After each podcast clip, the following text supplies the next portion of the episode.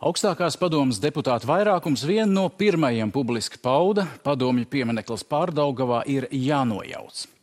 Ko vietā? 4. māja deklarācijas kluba prezidenta Velta Čebatarēnoka viens pret vienu.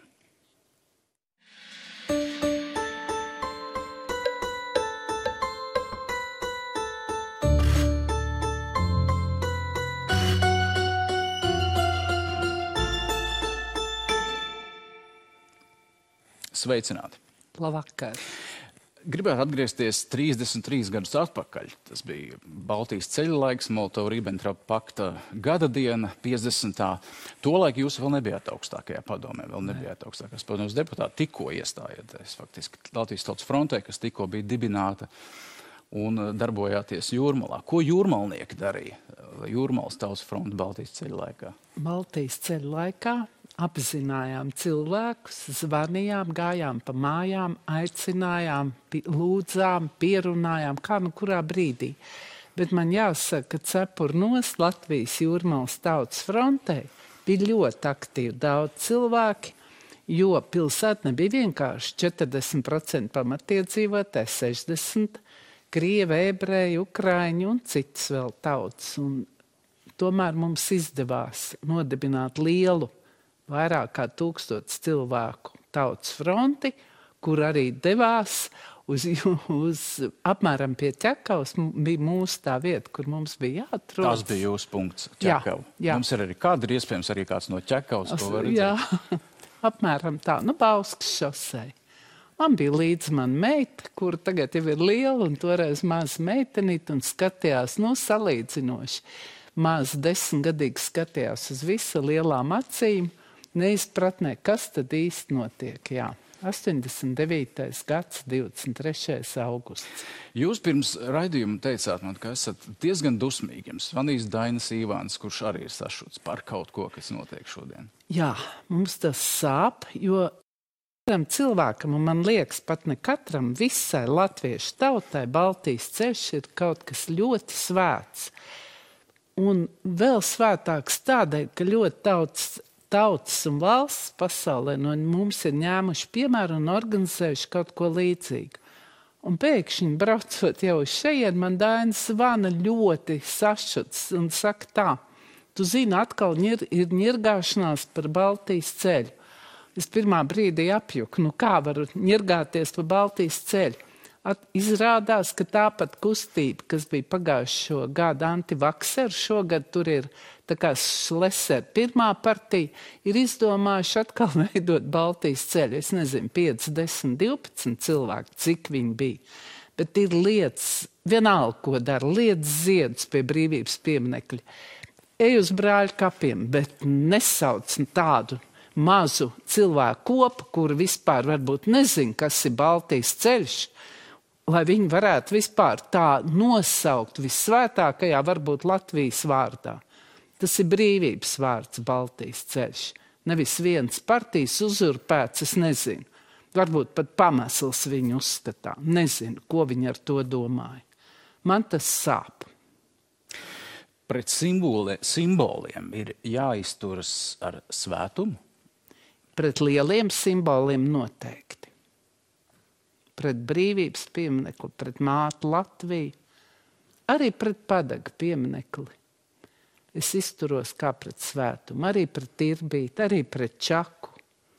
Un tā es jums daudz varētu nosaukt, kas manā sirdī jūrmalā Rains un Astpazī man ir svētums. Tā kā nav pat izmērs varbūt tik svarīgs, cik tas, ko šī konkrētais piemineklis vai statujas, ko viņas sevī nes un ko viņas parāda cilvēkiem, kas ir viņu sūtība, kāpēc viņi vispār ir vidē. Ko jūs atbildētu tiem cilvēkiem, kas saka, mums tas piemineklis pārdaugovā arī ir, mēs viņu uzskatām par tādu ļoti svarīgu, tā kā svētu sev? Es viņiem pajautātu, kāpēc? Viņi teiktu, man vecmāmiņas vectētiņa, vai jūsu vecmāmiņas un vectētiņi ir guldīti šajā laukumā, kā izpaužās, kāpēc. Kāds ir skaidrojums, kāpēc okupekls ir jūsu simbols, jūsu vecmāmiņiem, vectētiņiem? Man liekas, tie ir kapi. tās ir mājās iedegts vecīt un fotografijas, tās ir vecāku stāstītās atmiņas, tās ir pārdomas, bet noteikti ne kliekšana pie tiešām okupekļa. Un man šodien ir svētku diena, jo šodien ir sākta demontāža. Un paldies Rīgas domē, ka viņi to dara. Paldies maniem kolēģiem, ka mēs sadūšojāmies un iznācām ar tādu, jo mums bija jānobalso. Tā vienkārši tas nebija, ka mēs iznācām ar šādu paziņojumu un ka tūlīt cilvēki atsaucās. Man tas bija tāds priecīgs vakars toreiz kad zvanīja Rūta Dimanta un teica, vai piekritīsiet būt pa patronu šīm konkrētam ziedojumam. Un šodien Rūta atkal man iepriecināja teikdam, ka mūsu tā savāktā kopīgā naudiņa aiziet konkrētam darbiņam, tas ir mm, divām figūrām, sievietes figūrai un tam karavīram, kas iet ar ieroci virsū. Nē, viņš man aizstāv, viņš man uzbrūk. Un arī pašam tam stabam un pamatnēji. Un tad, kad viss būs izdarīts, tad mēs atskaitīsimies par katru izlietoto santīmu, bet atvainojiet, eiro, bet te var būt cilvēki pilnīgi droši un mierīgi, jo ir at, atrasta tā brīža lētākais piedāvājums, un tagad tas viss notiek pašlaik. Un Daļ... lai Dievs viņiem stāv klāt. Daļa jau ir novākta. Daļa jau ir novākta, jā. Par to man ir paties prieks. Un arī momentāli tiek izvesti būvgruši, kā arī bijām aicinājuši cilvēks par to ziedot. Jūs teicāt, bija balsojums, vai 4. māja deklarācijas kluba viedros valdīja vienprātība par to, kas ir jādara un kā ir jādara? Manos kolēģos nekad nav vienprātības, tas jau ir no augstākās padomas laikiem. Div, divreiz bija vienprātība. Ceturtā māja deklarācijas balsojums un valstiskuma likums, ko mēs pieņēmām pirms divām dienām un pirms, ak, Dievs, 31 gadi jau jālūk. Jā, bija šaubas, nu, ar laiks nebija vienkārši. Un, protams, tas apdraudējums, jā, ne jau par sevi man kolēģi domāja, bet viņi domāja, vai valstī tas būs labi, vai nesāksies nemieri, ko darīs Krievija, varbūt pat izmantos kā iemeslu iebrukumam. Un tomēr mums izdevās pārliecināt, un izrunājot to visu, mēs dabūjām balsu vairākumu. Jā. Un es biju ļoti laimīga tajā vakarā. Uh, Jūs nevarat iedomāties, kā es nervozēju, lai man ir tā 51% balss. Un, un jā, savā lieldienu apsveikumā es arī iznācu pie kolēģiem ar šo aicinājumu. Mīļie, atkal ir mūsu stunda, atkal mums ir jāceļās un jādara. Jo tā, ja nopietni padomā, mūsu pieredze, mūsu sāpes, kam mēs esam gājuši cauri, manu kolēģu varonība, toreiz gan puča dienās, gan parikāžu dienās. Taču mēs gulējām sēm sēkā. Mēs tā kā tagad Ukrainā, kā bija stāstīja mm, puiši, kas bija atbraukuši no Ukrainas, viņa augstākās padomas deputāti, viņiem tagad ir logos tie paši smilšu maisi, kas bija mūsu logos 91. gada barikāžu laikā. Un ticiet vai nē, man šodien jau kādu ilgāku laiku ir tāda tautas fronts laiks sajūta tāda vienotības tautas sajūta, jo mēs darām lielu darbu. Mēs aizmetam prom sāpīgu liecību no tiem laikiem. Katram latvietim ir gandrīz kāds bijis izsūtīts, izvests. Lūk, un šis te miets, staps, viņš par to liecināja. Viņš mums dūra sirdī katru dienu tā ritmiski, sāpīgi. Un tad vēl skatīties šos te pļaskas, jeb kā lai nosauc katru gadu, pēdējos gan gadus, laikam 20, jo līdz tam tas nevienu neinteresē. Man ir jautāts, kāpēc tad, kad novācāt Leņķinekli, kāpēc uzreiz okupekli nenovācāt? Pirmām kārtām daudz aizmirst, ka Latvijā bija armija. Un es vēršos tagad pie cilvēkiem un saku, lūdzu, mīļie, izdariet tikai vienu lietu. Aiziet uz Tautas fronts muzeju ar saviem bērniem, ar saviem bērnu bērniem un apskatieties, cik daudz Latvijā bija armijas. Nav vietas zem Latvijas saules, kurā nebūtu iedēstīts kāds šis briesmīgais objekts. Visa Latvija bija pārpludināta. Par Rīgu nerunāsim. Baltijas galvenais kara apgabala vadība jau bija šeit. Tā kā mēs nevarējām ne Krievijas skolas pārveidot par latviešu skolām, kas būtu bijis svēts darbs, mums šodien nebūtu tāda piektā kolona. Un nevarējām arī, protams, novākt tajā brīdī okupēklu. Bet mēs to darām šodien. Kam tur ir jābūt vietā? Par to arī esam runājuši. Un es piekrītu, laikam Mārtiņš Stats to teica, vai Vilnis Čirsis varētu kļūdīties, ka tur jābūt pagaidām zaļam laukumam ar zālīti, ar bērnu rotaļu vietām. Un tad pagai, palānām, palānām cilvēkiem pašiem ir jāsaprot, vai tas ir labi, vai tomēr kaut ko vēlas citu tur redzēt. Vai tā ir jābūt pa tādu vienkārši atpūtas vietu, bet varbūt pa sajiet vietu jo vieta jau ir ļoti skaista. Tur apkārt ir sakurs dārzs, tur pat atjaunotais Āgens kalnu tirgus. Un man gribas uzteikt Rīgu kā jūrmalniecei, ka te daudzās vietās veidojas tāds skaists saliņas. Vai tas ir tādēļ, ka ir jauns, divi jauni amati, pilsētā ir savu dizaineru, pilsētā ir sava ainavista, bet saprotiet, pilnīgi citā brīdī tev pārsteidz kāds pēkšņi skaistums. Arī tepat pie kurzemes izpildu direkcija, kā es to varētu arī kļūdīties nosaukumā, bet tur ir skaista atpūtas vieta, kur var pasēdēt, parunāt, tikties cilvēki. Par to man prieks. Un tagad būs blakus atkal skaists zaļš laukums, kurā varēs nākt un, un pasēdēt un priecāties, nevis dzert, dziedāt un kliegt, un nedod Dievs vēl te, televizorā skatīties 9. māja parādu Maskavā. Ņirgāšanās tā bija par manu Latviju. Labi, ka paslavējāt to, kas notiek Rīgā. Mums mērķis ir bezpartējs, līdz ar to nepārmetīs, ka mēs vai ne, jā, piedodiet. Ne, viss kārtībā. Tas, tas, tas, Bet runājot par, par pieminekli un to, kā mm, cilvēki jau paliek, un kā jūs teicāt, ir cilvēki, kas atbalsta šobrīd agresiju Krievijā un dzīvo Latvijā. Kā to risināt? Pirmām kārtām es domāju, ka mums tāda organizācija, man gan viņa cilvēciski ļoti žēl, kā PLP, ja, tā tad tur tā dienas speciāls ir drošības dienests, ir jāskatās. Un cilvēkam, kurš ir, sāksim ar tiem, kas ir atbraukuši pie mums, kas ir izvēlējušies Latviju vai par la, dzīves vietu uz laiku vai uz ilgāku laiku.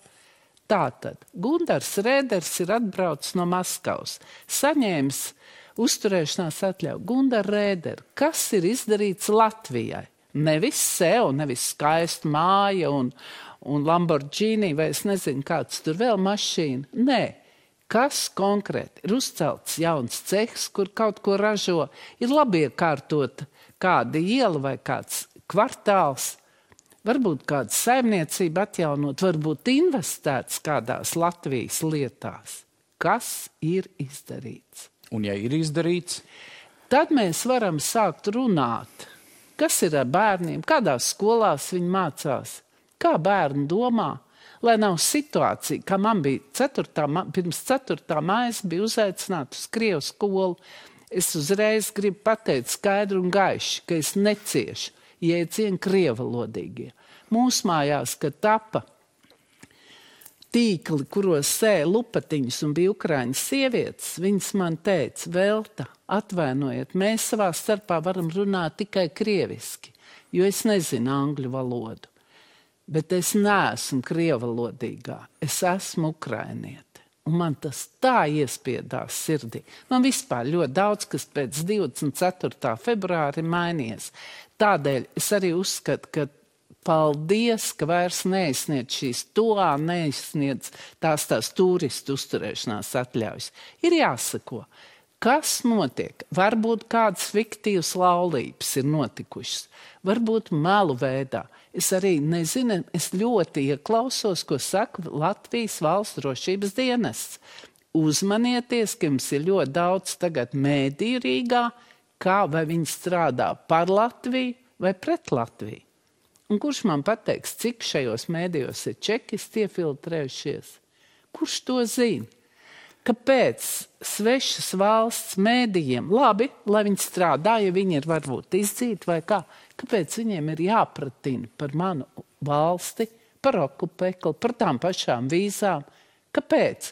Kāpēc viņi neatspoguļo to, kas notiek Ukrainā, Krievijā, masveidā?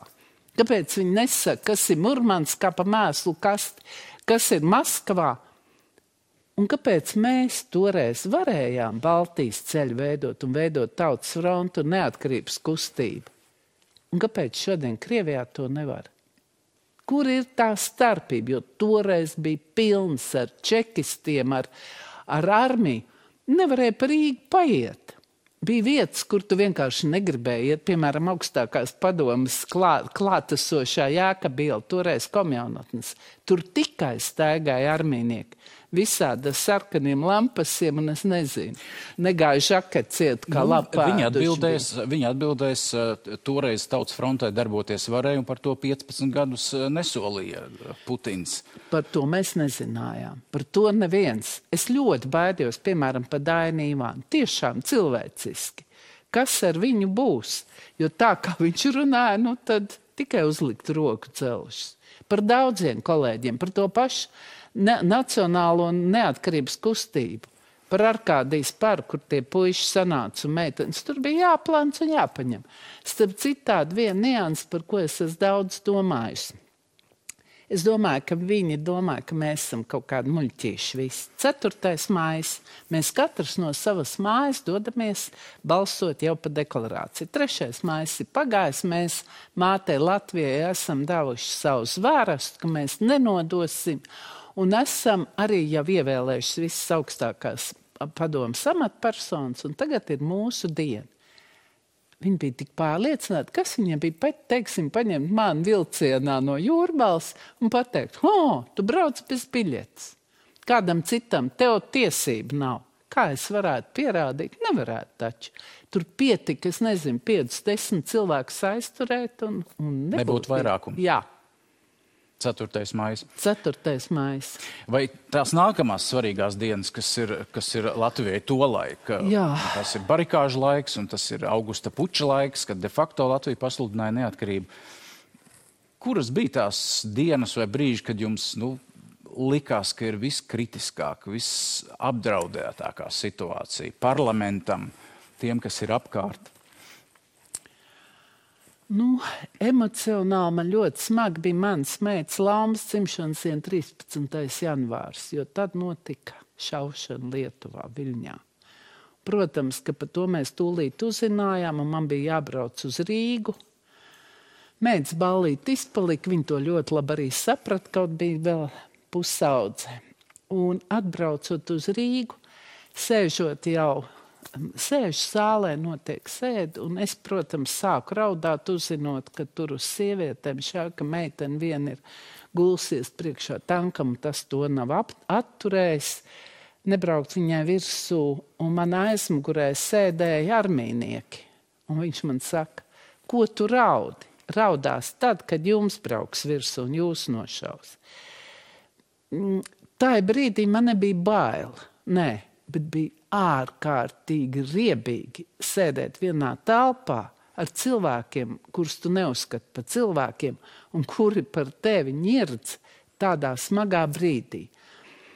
Lūk, un tur taču bija Rubiks, tur taču bija tas nelāgais alksnis, tur bija vesela strīpa neliešu, un man ar viņiem bija jābūt vienā telpā, un vēl jāuzvedas tā, ka, nu, mēs uzvarēsim, bet neizrādot emocijas. Otrs bija, protams, barikāžu 20. janvārs, kad gāja bojā Andris Lapiņš arī tīri emocionāli. Es biju lejā kafēnīcā un mēs vēl tā kā apķērāmies. Viņš saka, vēl tā, brauc mājās. Tev ir māma uz gultas un lauma, brauc mājās, nu tev te nav ko darīt, sargi sevi. Un es viņam saku, Andris, sargi sevi, nedomājot, protams, ka tā ir mūsu pēdējā tikšanās, jo mēs tiešām bijām labi draugi. Lūk, un, un kad atnāca šī vēsts, tad es gan sabruku mājās, jā, atzīšos. Un pēdējais bija puķis, tad man bija reāli bail. Man bija reāli bail. es tā par sevi domāju, cik es biju naiva. Es savu meitu pie draudzenes pabītē paslēpu, arī tautfrontietis. Nu, par ko mēs runājam? Bet tādi mēs bijām visi. Ar ko tu neprunā? Ar Ilnu Čepānu, ar Emerītu Puķeli, vienalga ar Valentīnu savu laiku, ja? Zēli runājām un smējāmies paši pa sevi. Jāni Gavaru nesen runājām, kurš arī savu sievu ar dēlu kaut kur bija sūtījis. Lūk, jā, mēs laikam arī nesapratām, ka viņi ir tiešām tādi, nu, gatavi mūs iznīcināt. Un tad 21. ja 4. maijā bija mūsu, kas sargāja, bija tomēr ziedi, dziesmas, kaut vai aiz logi, ja, bet tāds, nu, tādi labi sajūta. Šeit mēs paši bijām lūguši, lai neviens mūs nesargā. Lūk, un uzejot augšā, viss tāds nu, klusu, mēs paši arī nervos saprotot, ka mums ir jānobalso, jo atpakaļ ceļu nu gan jau vairs nav. Un tad, kad sākās balsojums un kad atskanēja pa bruģu tās bruņu mašīnas, tāda riebīga, žvadzīga skaņa, ieskrēja Induls Bērziņš, teica, beidziet te pa sīkumiem strīdēties, sākam balsot, jānobalso, jānobalso. Kā mēs nobalsojam, tiešām iestājās klusums. Daži kolēģi teica, ka tomēr viņi ir sapratuši, ka mēs jau esam brīva valsts un neatkarīga Latvijas republika, un ka šāds padomju armijas iebrukums, mūsu arests vai mūsu pat nošaušana varētu viņiem pašiem slikti beigties. Jo tomēr jau bija arī Latvijā bija ļoti daudz preses ārzemē. Tur arī strādāja cilvēki, ziņoja bija līdz smieklīgumam pat. Man šķiet, tas bija tieši sakarā barikādēm, kad strādāja Ines Birzniec, kas ir trimts Latvijas no Amerikas atbraukusi un sēž un pēkšņi zvans no viņas, ka tur ir sācies.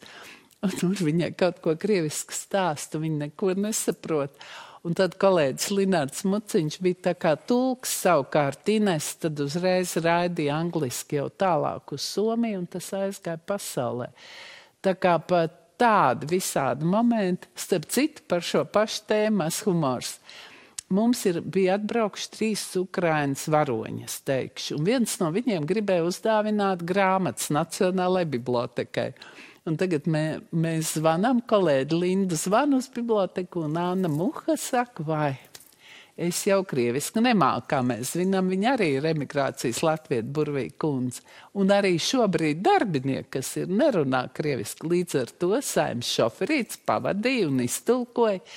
Es ar to gribu tikai teikt, ka cepur nost, ja mēs gribam, mēs varam nerunāt krieviski. Un, un arī es ļoti pieturos pie tā, jo es vienmēr pajautāju, ja nav šī sarkana dzeltenā piesprāda. Tad es pajautāju, no kurienes jūs esat un kādā sakarā jūs man vēlaties runāt krieviski. Nu, pēdējā laikā ir veicies, ar mani vairāk vai mazāk runājuši ukraiņi, bet interesanta situācija bija cēsīs. Mēs trīs meitenes, kā es smējos, trīs paudzes bijām aizbraukuši uz mana liela drauga un cilvēku, ko es ļoti visu mūžu cienīju, Bruno Vasiljevski izstādi. Pasakaini izstādi līdz 28. septembrim. Atvainojiet, augstam skatām, un ienāk divas krievu sievietes, vēršās pret mums un saka, vai kāda var redzēt, ka ģimene, ka trīs paudzes, kāda jauka ģimene. Krievu valodā, un es, protams, vēršos un jautāju, no kurienes jūs esat un kāpēc tieši šeit un cēsīs. Viņas esot no Maskavas, Viņas zina, kas ir cēsis, viņas pat interesē redzēt, jo tur bija tās interesantais cēsu festivāls un daudz izstāžu. Un es viņām saku, nu, kā jūs tā, kā tad jūs tālākie plāni?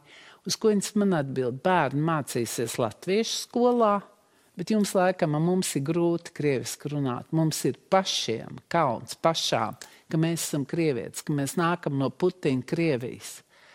Mēs viņu neieredzam, bet mums ir kauns. Un pret mums mēs saprotam, ka jūs, tā, laikam, mans skatiens arī mainījās. Es domāju, varbūt ukrainietis. Jūs tā, nu tāds skatiens, ja, kas nav vairs labvēlīgs. Es saku, jā, man ir robežs ir 24. februāris. Ja viena liela tauta var pieļaut, ka viens tirāns kļūst par tās vadītāju, tad, tad es nesaprotu, tad tā ir tad arī tautas vaina. Kā var būt mežoņi? Ne jau tikai Putins ir mežonis. 24. augustā tas ir rīt, būs pusgads kopš Krievijas invāzijas Ukrainā, masveida lielās, plaša apmēra invāzijas Ukrainā, un rīt viņi arī svin neatkarības dienu. Jā, Tātad, jā. kā Latvija balsoja apsveicām, jā. augustā. Vai jūs redzat galu tam karam, kas tur notiek šobrīd? Jā, tas ir ļoti grūts jautājums, kā jau parasti jūs pārraidēs. Es ceru, ka es redzu. Es ceru, ka es esmu pārliecināta. Jo pazīstu tagad jau diezgan labi šos ukrāņus. Mēs ne pirmo reizi tiekamies, un es kādreiz spēlēju basketbolu. Un biju tādā sakarā vairāk kārt Ukrajinā, un esmu diezgan bijusi gan Kievā, gan Kīv, ne Kieva, bet tagad Kīvā un Odessā. Un, jūs ziniet, man jums ir jāsaka, ka milzīga tautas griba, cerība, apņemšanās ir viena lieta aizstāvēt savu valsti, un otra lieta iebrukt svešā valstī. Un man tomēr liekas, cik es nu klausos un cenšos sekot un, un zināt, un no kolēģiem uzzināt, Tomēr pasaule ir zināmā mērā sapratusi to biedu, kas varētu notikt, ja Ukraina tiek iekarota. Un man liekas, ka tiek pamatīgi palīdzēts. Tas netiek varbūt skaļi teikts, bet nu, man par to ir cerība. Jums šķiet, ka pietiekami pasauli palīdz? Nē, es domāju, ka ir jāpie, jāpalīdz vēl daudz vairāk, bet vismaz dara sākums jau bija. Mēs bijām pirmie jā, ar saviem stringeriem. Latvieši eh, savāks 5 miljonus bairaktara. Jā, šobrīd zidot.lv vārds. Miljons vēl nav, bet uz priekšu iet. Uz priekšu iet, es domāju, ka savāks, jo, ja mēs gribam, nu kas tas ir no katra 5 eiro, pat mazāk varbūt, jā. Jūs bijāt, eh, klubs bija sašuts par savu biedru, kas arī balsojas par 4. māja deklarācijā Eva Lemberga izteikumiem par kāru, kas bija presē slēgsiet ārā? Viņš ir paziņojis, ka viņš eh, nav klubbiedrs, nekad nav eh, bijis mūsu rindās. Mēs viņam nesūtām nekādu savu sarakstu un uzskatām, ka viņš nav mūsu biedrs. Nu, ja reiz viņš tā, viņam tā ir labāk, mums noteikti tā ir labāk bez viņa. Un, jā, ir sāpīgi, jo viņš bija 4. māja deklarācijas balsotājs. Un, toreiz es pilnīgi citādi uz Aivaru skatījos. Un šodien man, man sāp sirds, ka viņš ir viens no tiem, ar kuriem negribas rokoties. Ja, tas, ir, tas ir sāpīgi. Un es domāju, ne tikai man, bet viņš ir izvēlējies savu ceļu. Mm, un tā ir viņa brīva griba. Tātad viņš pats saka, nē, un mēs tikai varam pateikt, ka ļoti labi, ka nē.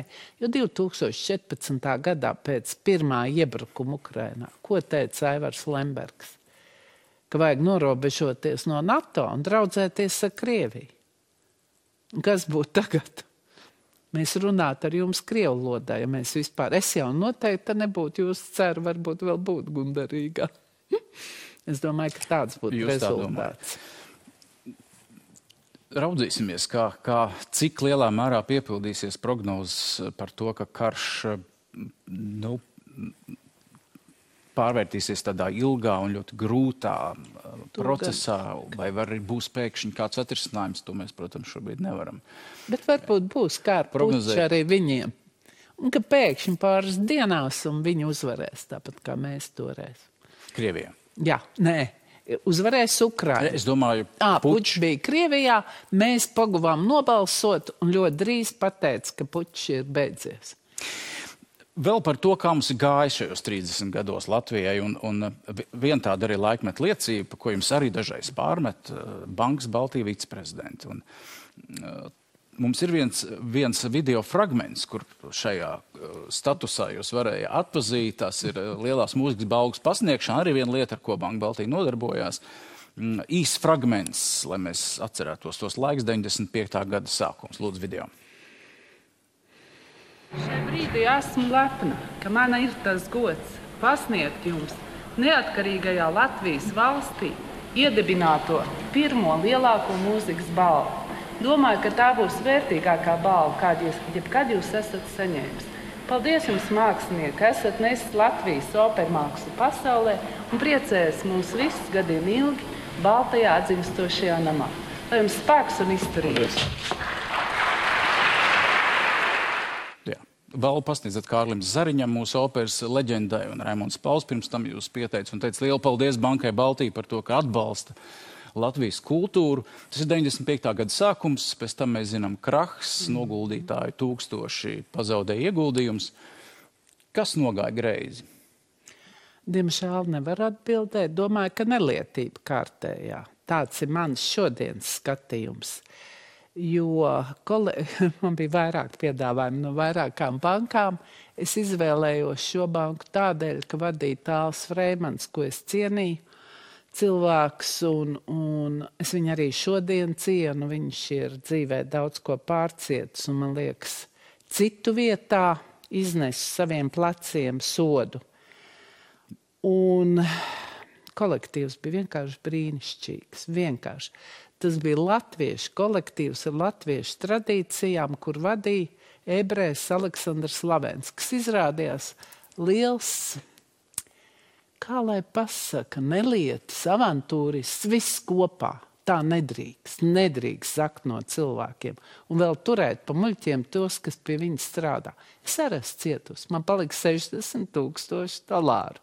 Tā ir nauda, kas tajā laikā bija ļoti liela un kas bija sapelnīta. Mans vīrs toreiz pelnīja, es pelnīju, mēs visu likām ar cerību, ka mēs varēsim dzīvot kā cilvēki, jo mēs gribējām māju nopirkt. Tagad tas viss ir. Bet jūs kā bankas viceprezidents nezinājāt, kas Neko notiek? Neko nezināju. Un par to ļoti jauki uzrakstījis uh, žurnālists Puriņa uh, Rečeka.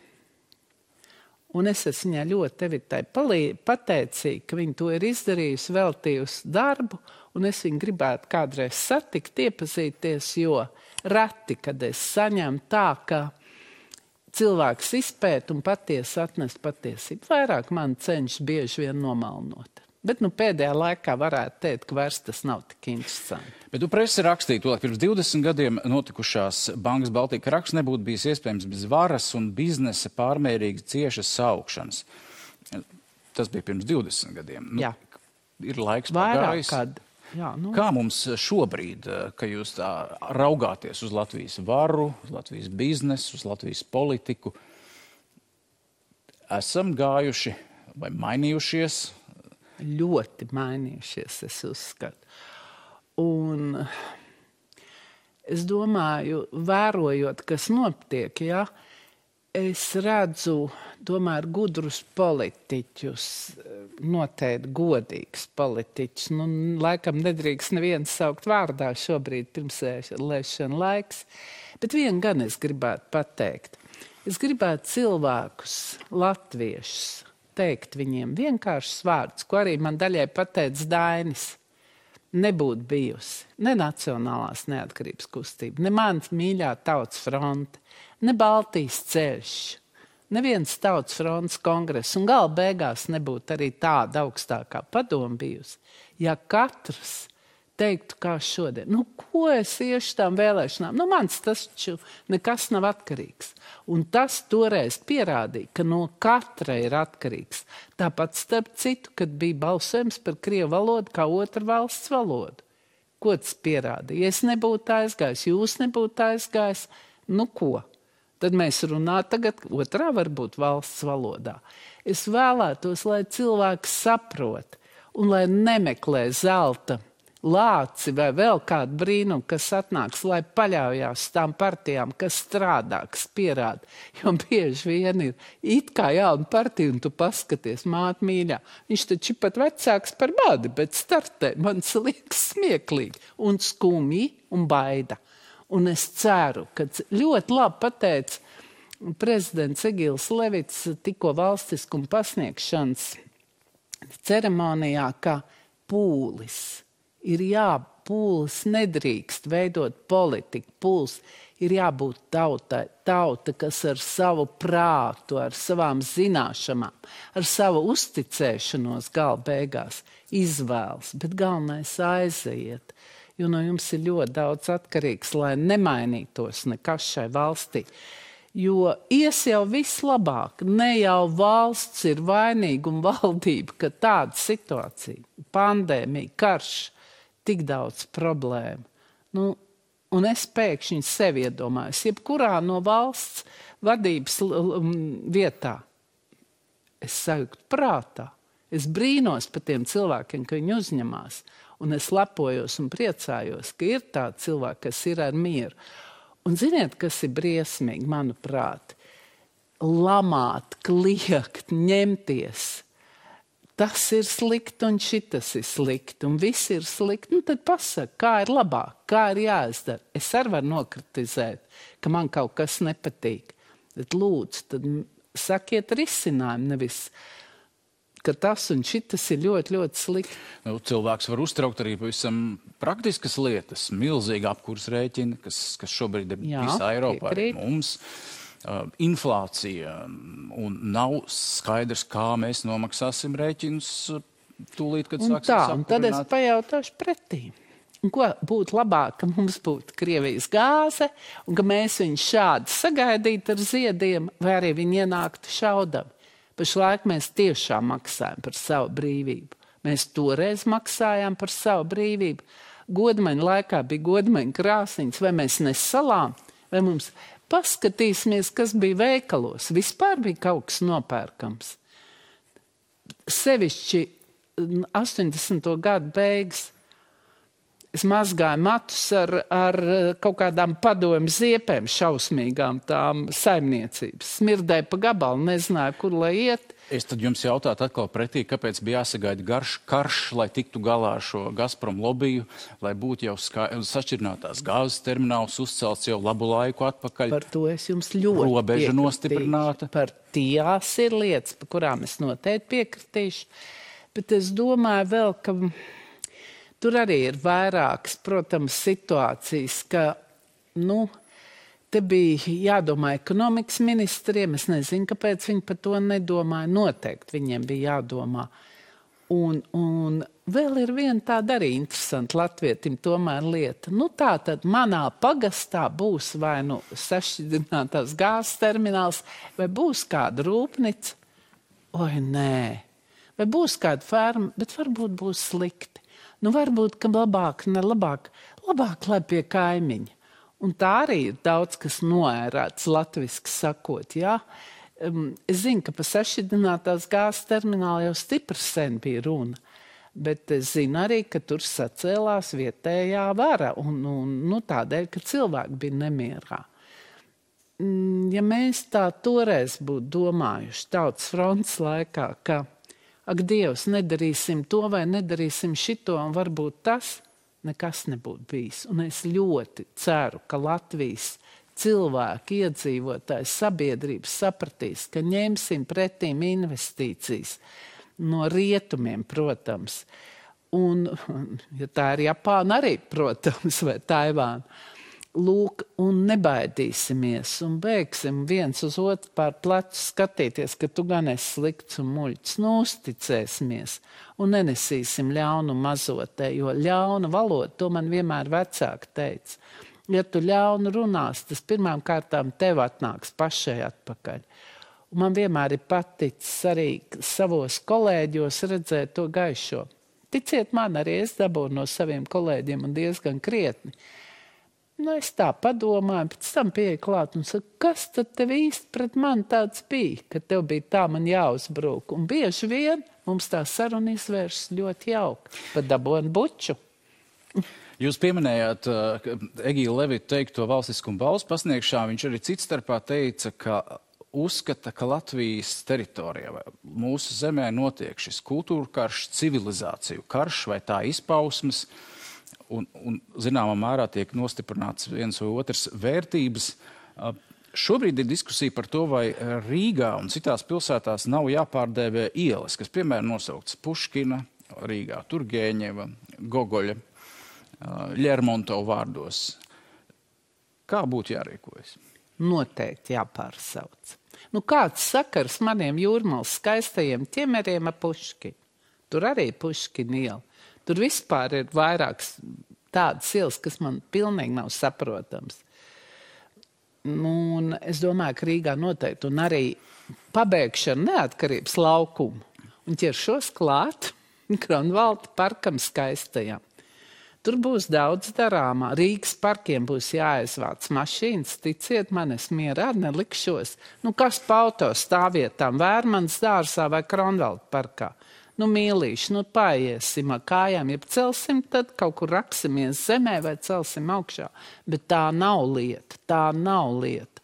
Tāpat kā tur tējas namiņš, tad kaut kāds uzbeku filozofs, nu, gods un cieņu uzbeku filozofam, bet ne Kronvalda parkā. Un arī Puškins, nezinu, esmu ļoti pret, un es domāju, ka es jau esmu iesākusi sarunas ar Rīgas domu, bet man teica, nu, vajag vienu lietu izdarīt, un okupēkli nojaukt, un neatkarības laukumu izveidot, un tad jau iesim atkal tālāk.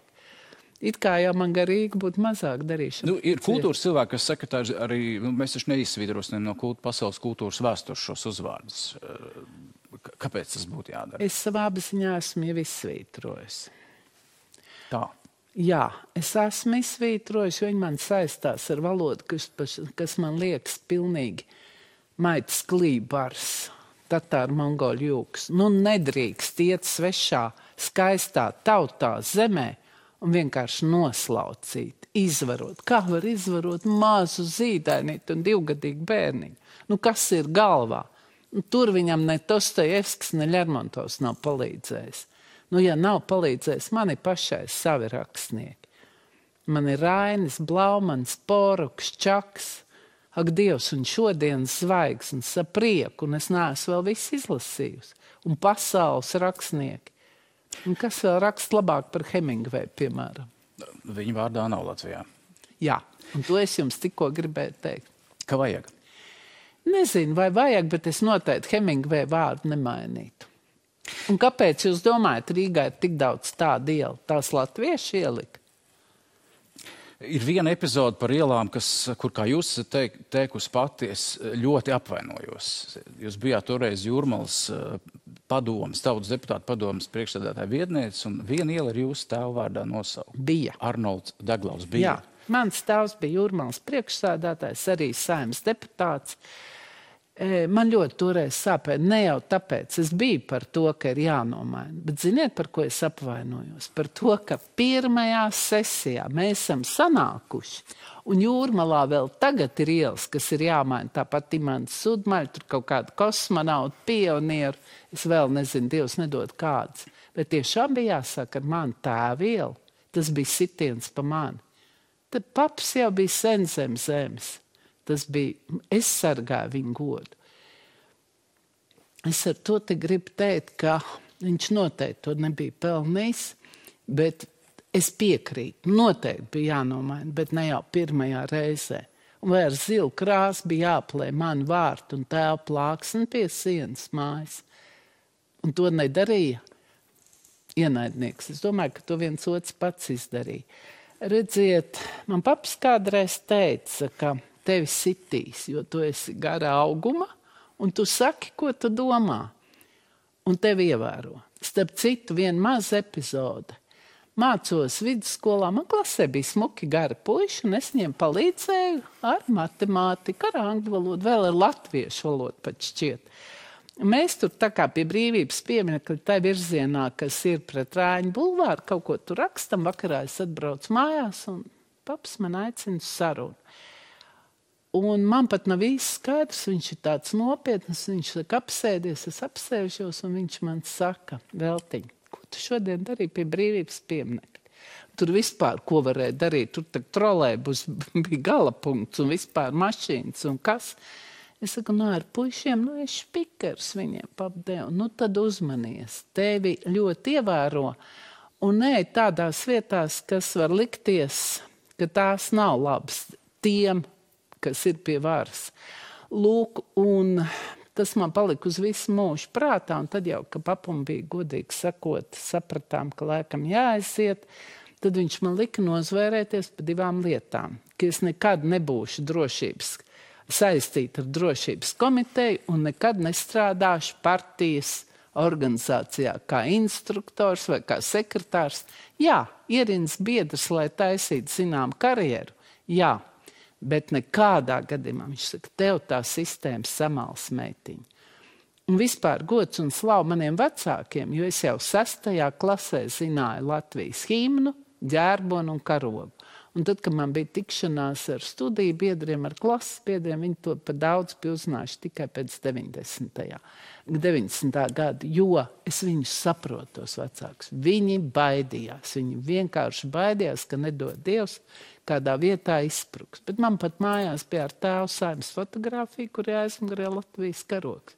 Tā arī tā saruna mums sākās interesants stāsts. Un vēstur tiem, kas nezina, Arnolds Deglaus eh, bija pārliecināts kreiso ideju paudēs vēl cariskās Krievijas laikā, vēl neatkarīgās ne, Latvijas laikā. Neatkarī, nu, nu, jā, nu, jā, ceriski pareizi, ceriskās, ka un pēc neatkarīgās Latvijas pirmajā neatkarībā saimnes deputāts, bet pēc kara viņš kļuva arī par ievērojumu padomju funkcionāru. Cieta 59. gadā kā nacionāla komunists. Jā, tik izslēgts un partijas divreiz. Pašā laikā izslēgts. jūs sakat, karogu un himnu jūs Jā, zinājāt? paps ļoti tuvu sirdī nesa šīs, la... mēs vienmēr dziedājām mašīnā latviešu tautsdziesmas, viņa tuvākā dziesma bija tumša nakta zaļa zāle. Viņš ļoti to visu cienīja mīlēja, un ļoti mīlēja Latviju. Par visu vairāk viņš teica, nebūtu man trīs bērnu, es būtu daudz ko mainījis savā dzīvē. Jo kā nabaga puika, gudrs ģimnāzijas no Liepājas nosals, viņa arī savaņģoja kā to arī šodien, es domāju, bieži vien dara. Lūk, un, bet viņš teica, viņš ir ļoti daudz ko sapratis jau sēdēdams cietumā, jo viņa iesēdināja. Man māma bija septiņus gadus jauna, ļoti skaista sieviete.